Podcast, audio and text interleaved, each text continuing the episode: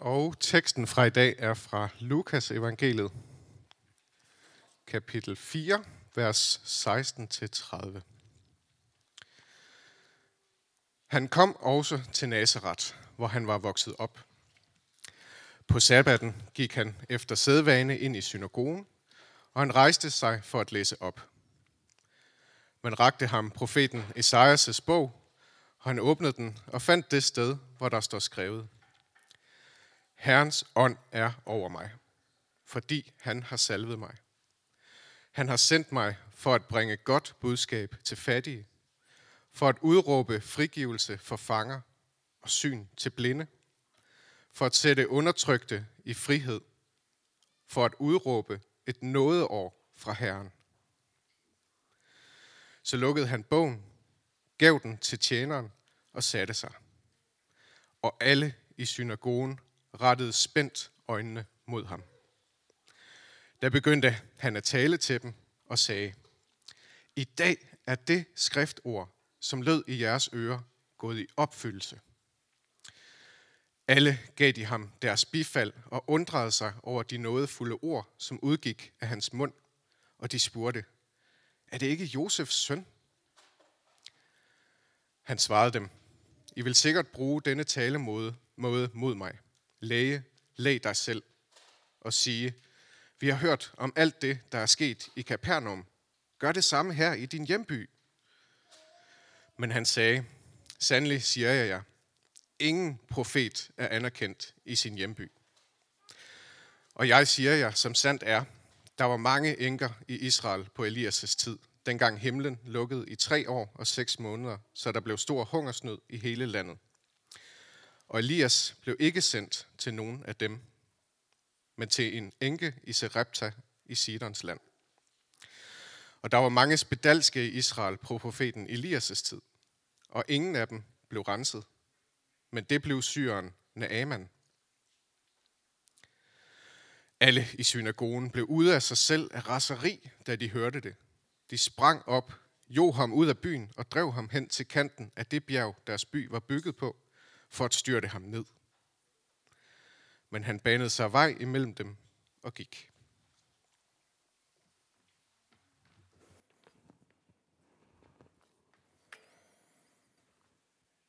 Jeg ved ikke, om jeg sådan helt tør håbe på det i, i den kommende valgkamp, men, men sådan en gang imellem, så har man de der, de der taler, hvor at alle bare er helt enormt spændte på, hvad der sker. Der er en eller anden vigtig person, der har annonceret, nu kommer jeg til at holde en tale, og så ved man godt, det bliver bare spændende det her. Der kommer til at ske nogle nye, banebrydende tanker, og det er bare med at sidde med og se med. Det er sådan helt stort, så det er sådan noget, hvor at eksperterne de også har siddet inde og analyseret, hvad det er, der skal siges, og prøvet at gætte på det, øh, så, så, så tv'et ikke bliver slukket. Øh, men hvis det er vigtigt nok, så kan selv, selv eksperterne jo faktisk ikke rigtig gætte, hvad det er, der bliver sagt. Så er det ikke bare sådan nogle gamle travere, der bliver kørt af stallen vel. Så er det noget nyt, der kommer nu. Og det er sådan en tale, vi har med at gøre her. Den nye unge frelserfigur, der har været sådan rundt i oplandet og, og lavet mirakler, har haft sådan en lokal kampagne med stor succes og trukket store publikummer rundt omkring. Og nu er det ligesom tid til sådan the big announcement, ikke også? Nu, nu skal vi høre, hvad der sker. Og så for lige at, at hæve sådan prisen lidt på det, der sker, så tager han endda lige og holder talen i synagogen i sin egen hjemby. Øh, og så skal man sådan lige til helt at, at følge med i, at knægten nede fra vejen der, han skal til pludselig at være blevet noget stort og skal til at holde taler. Og samtidig så er man også sådan lidt stolt over, at knægten nede fra vejen der, han nu skal til at holde en vigtig tale, og den lokale dreng, han er nået så langt, som han er. Og så stiller Jesus sig ellers op, og så læser han nogle af de allerstærkeste stærkeste vers i hele den jødiske litteratur, i hele Helligskriften, fra Esajas bog, kapitel 61. Øh, om den dag, Israel endelig igen skal være det land, som Gud havde lovet dem. Og da han så har læst dem, så siger han, at i dag er den tekst gået i opfyldelse. Altså, og enhver jøde kan jo mærke, hvordan ens hjerte bliver varmt, når den her tekst bliver læst, ikke også? Den der, nu står man igen midt i sådan en krise og krigstid, og bare den dag snart vil komme, hvor det nåede over fra Herren, det endelig skulle komme.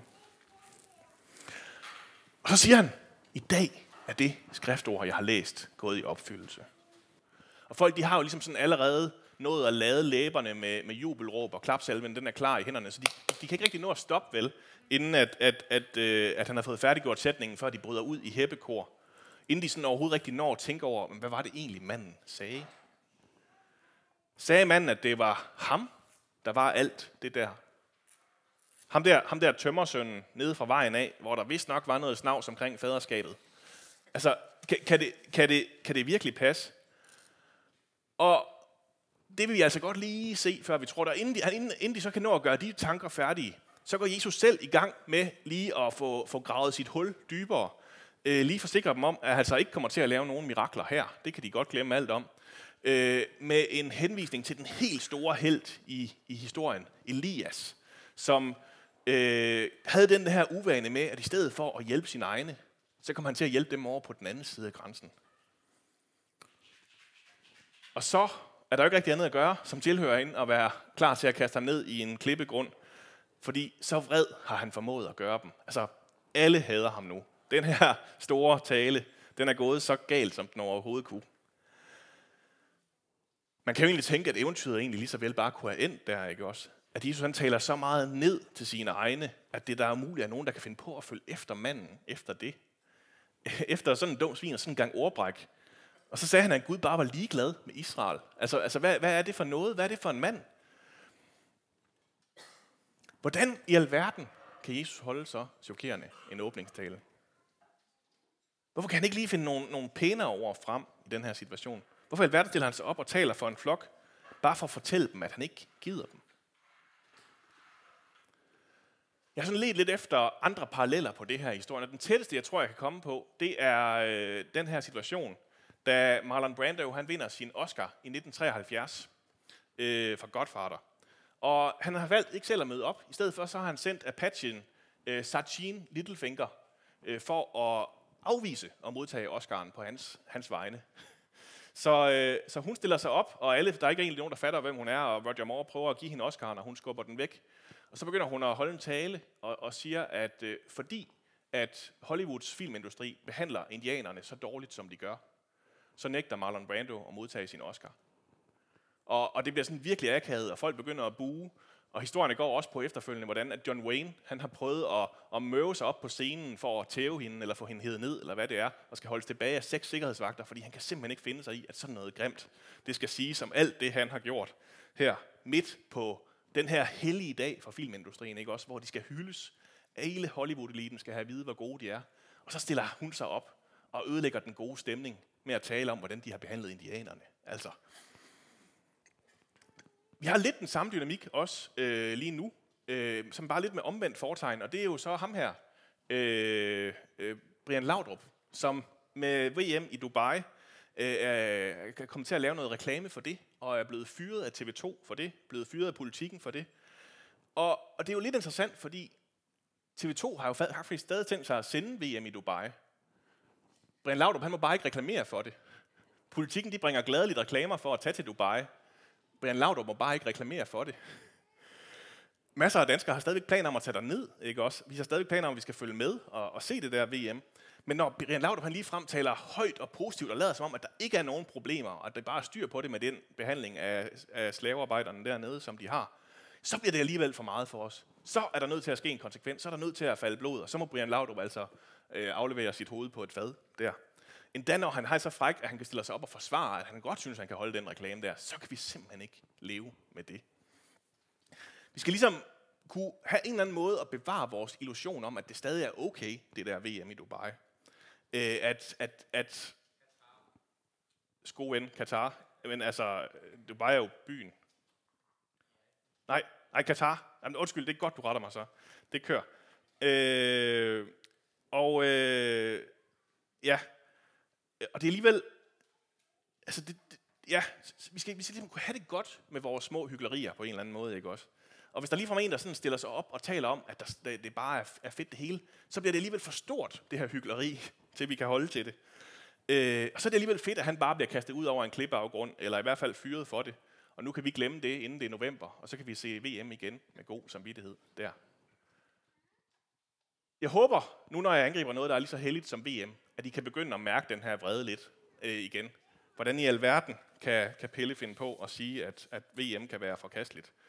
Øh, og og det, det er der, vi skal hen, ikke også? Fordi det er som om, at der er sådan nogle øjeblikke, hvor man sidder der og er så sikker på, hvad der er rigtigt og forkert, hvem der er inde og ude, hvad der er godt og hvad der er skidt.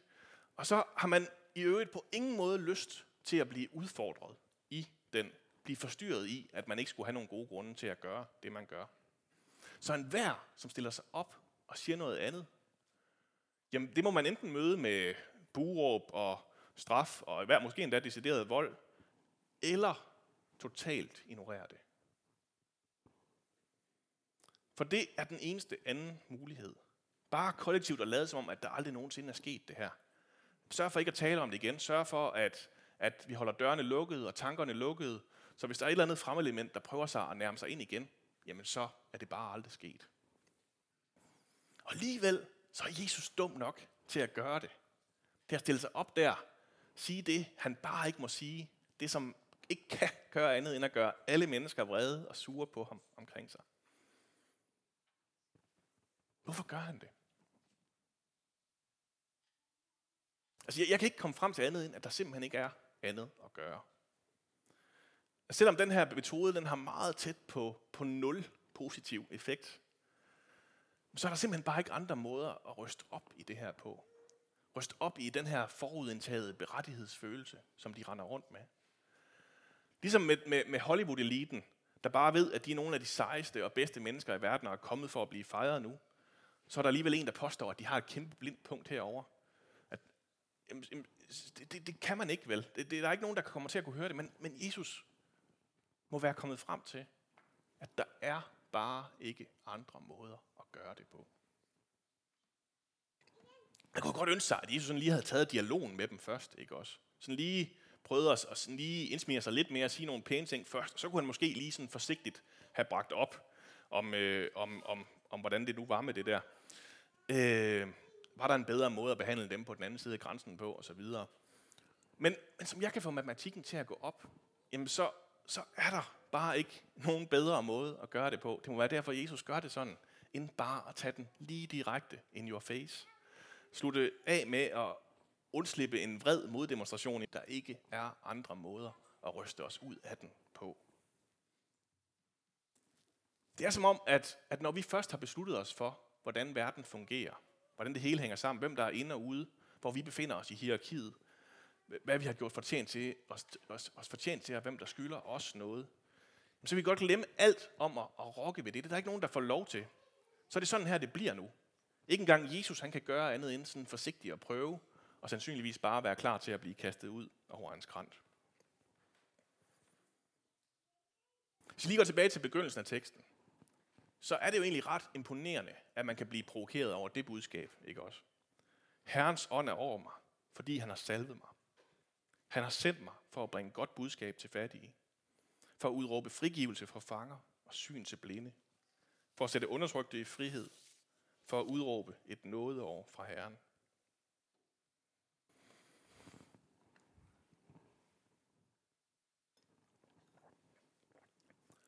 hvis, hvis ham, som Herrens ånd er over, hvis det er ham, der står foran mig, hvis alt det her, det sker nu, så er det svært ikke at glædes. Hvor er det godt, at alt det her det skal ske nu. Hvor er det dejligt, hvor lyder det dejligt, jeg får da lyst til bare at, at klappe af det. Og så alligevel, for der er faktisk ikke rigtig noget af det her, der er mig. Jeg er jo egentlig ikke sådan specielt fattig, vel? Jeg har øh, ikke sådan på den måde brug for et godt budskab om, og det det med at være fattig. Jeg sidder ikke i fængsel. Jeg har ikke nogen, der behøver at frigive mig, for jeg er ikke fanget først. Jeg er ikke blind, så jeg har ikke noget at bruge et ekstra syn til. Jeg har ikke undertrykt, så den der frihed, altså, altså hvad, hvad, hvad ved du med den, Jesus? Den har jeg ikke noget at bruge til. Og så er det svært ikke at være lidt skuffet. Eller måske bare sådan lidt ligeglad. Det kunne være fedt, hvis Jesus han også kom med, med, med noget til os, der savner lidt mere spændende tv-serier, eller synes, der er lidt for mange dræbersnegle i haven. Eller, altså, øh, det er ligesom om, at det har Jesus og Isaias også før ham glemt på deres liste.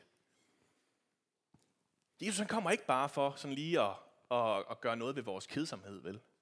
For bare lige at give os et rush og få skubbet lidt ekstra adrenalin og endorfiner rundt i kroppen. for, for at få vores bifald. Det er meget vigtigere, det han har gang i. Han er kommet for at sætte de undertrykte fri. Også dem, vi for længst har opgivet og afskrevet. Vaneforbryderne og stiknarkomanerne. Dem på evig kontanthjælp og dem med dobbeltdiagnoserne. Jihadisterne og konspirationsteoretikerne. Alt, hvad vi ellers kan finde på og sætte på og labels på folk, så vi kan slippe for at forholde os til dem længere og bare sige, at det er en håbløs gruppe. Der er ikke noget at gøre. Jesus er ikke bare kommet for at få et klap på ryggen af sine egne, vel? I stedet så bliver han ved med at, at gå over til dem, som hans egne for længst har opgivet, har udelukket. Dem, der ikke længere kan være med i det gode selskab. Det kunne være fedt, hvis, hvis vi også kunne lære det en gang. Men det er ligesom om, at tendensen, både i vores samfund og i kirken, den bliver ved med at gå den modsatte vej. I stedet for så bliver vi snævrere og pænere og mere enige i fællesskaber, hvor man slipper for alt det der, der er irriterende. Konfrontation med det anderledes. Øh, måske vil vi ikke konfronteres med det anderledes. Jeg ved ikke, hvad det er. Måske er det, fordi det er det, man selv kunne have været. Måske er det, fordi at det er så hårdt, man ikke rigtig kan gøre noget, man ikke kan hjælpe. Der er i hvert fald et eller andet, der gør, at vi kan simpelthen ikke finde ud af at være i det der rum, med det der, der bare er anderledes og ødelagt, og svært at vide, hvad man skal stille op med. For Jesus, så ser den hjælp absolut heller ikke uproblematisk ud. Jo, han kan selvfølgelig godt lave sine mirakler og alle sådan nogle ting, og det, det er også snyd og sådan noget. Men derfra, så må han slæbe rundt på de her folk igennem flere år.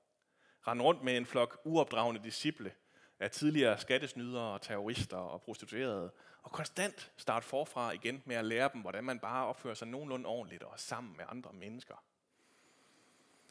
Og vejen for ham her, Herrens salvede, ham hvis Herrens ånd er over, den går heller ikke lige op på den der kongetrone, som havde givet mening, som det er det, der plejer at ske med dem, der er salvet. I stedet for, så ender provokationen med at blive så hård, at han bliver taget til fange. Både myndighederne og den religiøse elite, de kan simpelthen ikke finde ud af, hvad de skal stille op med ham. Ham der, der render rundt og bliver ved med at bryde grænser ned. Alt det der, som vi ligesom har bygget vores skrøbelige samfund op på, det bliver han ved med at udfordre bliver ved med at udfordre og demaskere dem, som har lavet reglerne. Og så ender det, som det var lige ved at gøre på hans første arbejdsdag også, med at han bliver smidt op på det her kors. Og midt i det her, på det her forbandede og vidunderlige kors, det er der, vi finder det her mysterium i, hvordan Jesus insisterer på, at verden fungerer. Hvordan Gud har skabt den. Hvordan han kan opdages i den. Midt i alle modsætningerne. Kongen, der hænger på korset. Den syndfrie, der er blevet til synd for os. Fanget, fattig, blind, undertrykt. Er han lige pludselig selv blød, når han hænger der og udråber stadigvæk et nådeår. Bliver ved med at selv på korset og bringe folk sammen og øh, få udstøttet til at forstå, hvad det er, det går ud på det her, at de også er inviteret med ind i fællesskabet. Gør det så langt, at selv døden må give op til sidst. Lige der, midt i den allerstørste smerte, der får vi for alvor lov til at opleve, hvad det er, det vil sige, når Jesus han siger, at Herrens ånd er over ham.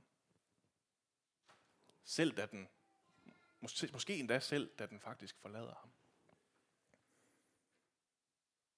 Og nu, igen, fordi jeg var også lige ved at komme til at bevæge mig ud på den her sådan farlige grund forrige søndag, jeg havde prædiken.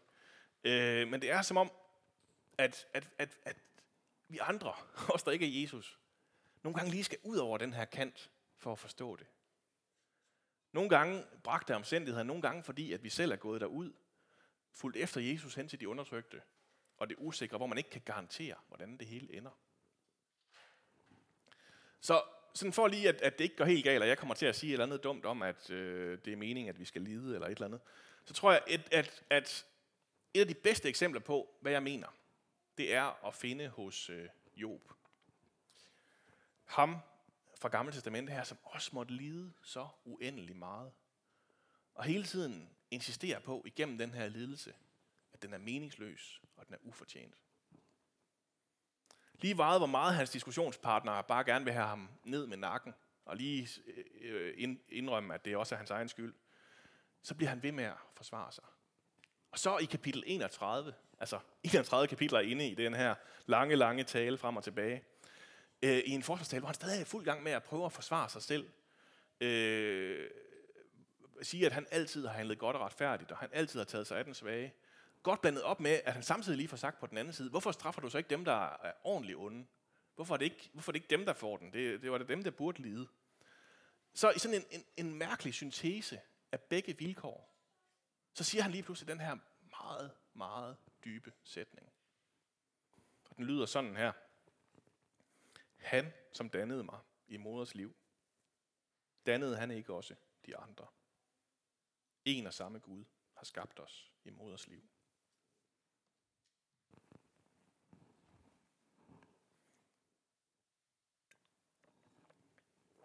Og midt i det her, hvor Job ellers har haft travlt med at sætte forskellene op på ham og de onde, på ham og de svage, så kommer han alligevel frem til, hvad det er, der forbinder dem. At de er skabt af den samme Gud. At de tilhører den samme Gud. Man kunne tilføje, at de er elsket af den samme Gud. Og det er altså det, som vi nogle gange er nødt til at skulle ned på bunden for at, at forstå igen, for at gribe fat i igen. At selv verdens mest uelskelige mennesker, dem elsker Gud. Ligesom han elsker vi vil helst nøjes med det sidste, ikke også? At Gud han elsker mig. Men hvis vi sletter det første, at Gud han elsker alle de andre også, så ligesom om, så rører vi også selv med i faldet. Så må Gud over have fat i nogle andre, der gerne vil være med. Så må han tage til Sidon eller til Syrien. Og det er altså der, vi starter vores prædikenserie om at hjælpe mennesker. Men ikke at ignorere den her provokation fra Jesus. Så hellere blive vrede. Vi må ikke ignorere den. Provokationen, som selv Littlefetter Brian Laudrup er skabt af den samme Gud som, som os. Og selvom vi sidder her og synes, det godt nok også er lidt rarere at forholde sig til verden uden dem i baghovedet, så er vi nødt til at have dem alle sammen med. Jeg kan simpelthen ikke bare være min egen lille ø. Jeg kan ikke bare isolere mig med dem, jeg godt kan lide. For Gud, han dannede mig i moders liv, ligesom han dannede alle de andre. Fattige, fanger, blinde, undertrykte. Vaneforbrydere og stiknarkomaner. Dem på evig kontanthjælp og dem med dobbeltdiagnoserne. Jihadisterne og konspirationsteoretikerne. Klimabenægterne og Hollywood-eliterne. Kviklånstagerne og huligansene. Russerne og sydstatsamerikanerne. Hver og en, endda mig, hvis jeg også har brug for hans hjælp er skabt af den samme Gud. For Herrens ånd er over mig. Jeg skal simpelthen lige øh, læse den igen. Har du Bibelen? Ja. Lad os øh, slut der. Øh,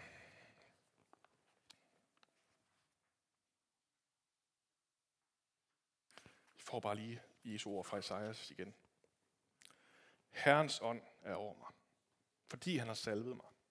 Han har sendt mig for at bringe godt budskab til fattige for at udråbe frigivelse for fanger og syn til bene, for at sætte undertrykte i frihed, for at udråbe et nådeår for Herren. Og det nådeår, det er for os alle sammen, ellers er det ikke for nogen af os. Skal vi bede sammen. Far, øh, eller Jesus,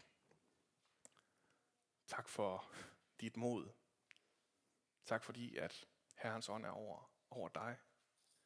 At du er kommet for at udråbe frigivelse for fanger og syn til blinde. Og for at udråbe et nådeår fra Herren. Og øh, tak fordi du også tør provokere os ind i det. Og sige, det var ikke bare til, til os, du kom. Det var også til dem på den anden side af grænsen. På den anden side af alle de grænser, begrænsninger, vi har sat op.